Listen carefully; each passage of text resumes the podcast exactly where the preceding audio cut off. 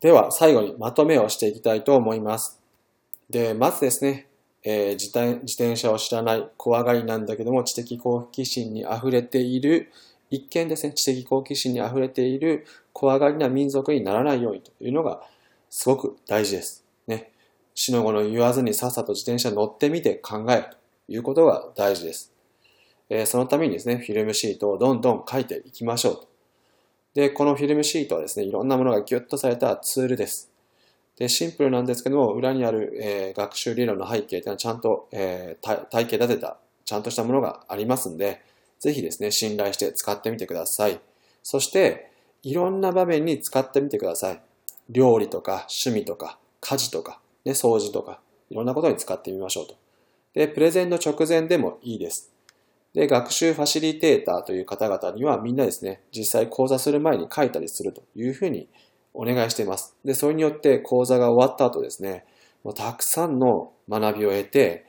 えー、どんどん講座をするたびに能力が上がったりします。で、こんな風にしていろんなところにちょっと使ってみるということをしていきましょう。で、さらにですね、えー、使ってった結果ですね、まあいろんな人にシェアしてくださいと。で、この話をですね、もう誰にでも話していいですし、えー、いろんな人に教えてください。で、自分が教えることでより学んだりしますので、部下、後輩、社内に広げてみてください。そして教員の方はですね、学校でも使ってみましょうと。で、文言はですね、小学生とか向けだったらもうちょっと簡単なものにしたりとかする必要があると思うので、まあ、修正をしてみてください。で、そうやってですね、さらにこういうフィルムシートを書くということをですね、みんなで、あの、お互いに刺激し合えば、もっともっとやりやすくなりますので、実践報告っていうのをお互いしていきましょう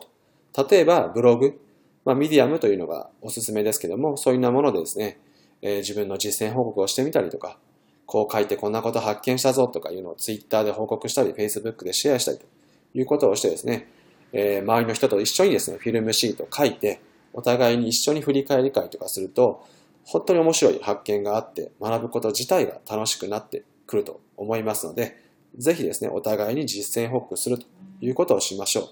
そして、僕らにもですね、その、こんなことに使ってこんな効果ありましたよっていうことをぜひ、あの、発見したら送ってきてくださいということです。それでは、早速、フィルムシート毎日書いて、これを使うことを当たり前にしていくというふうに、えやっていきましょう。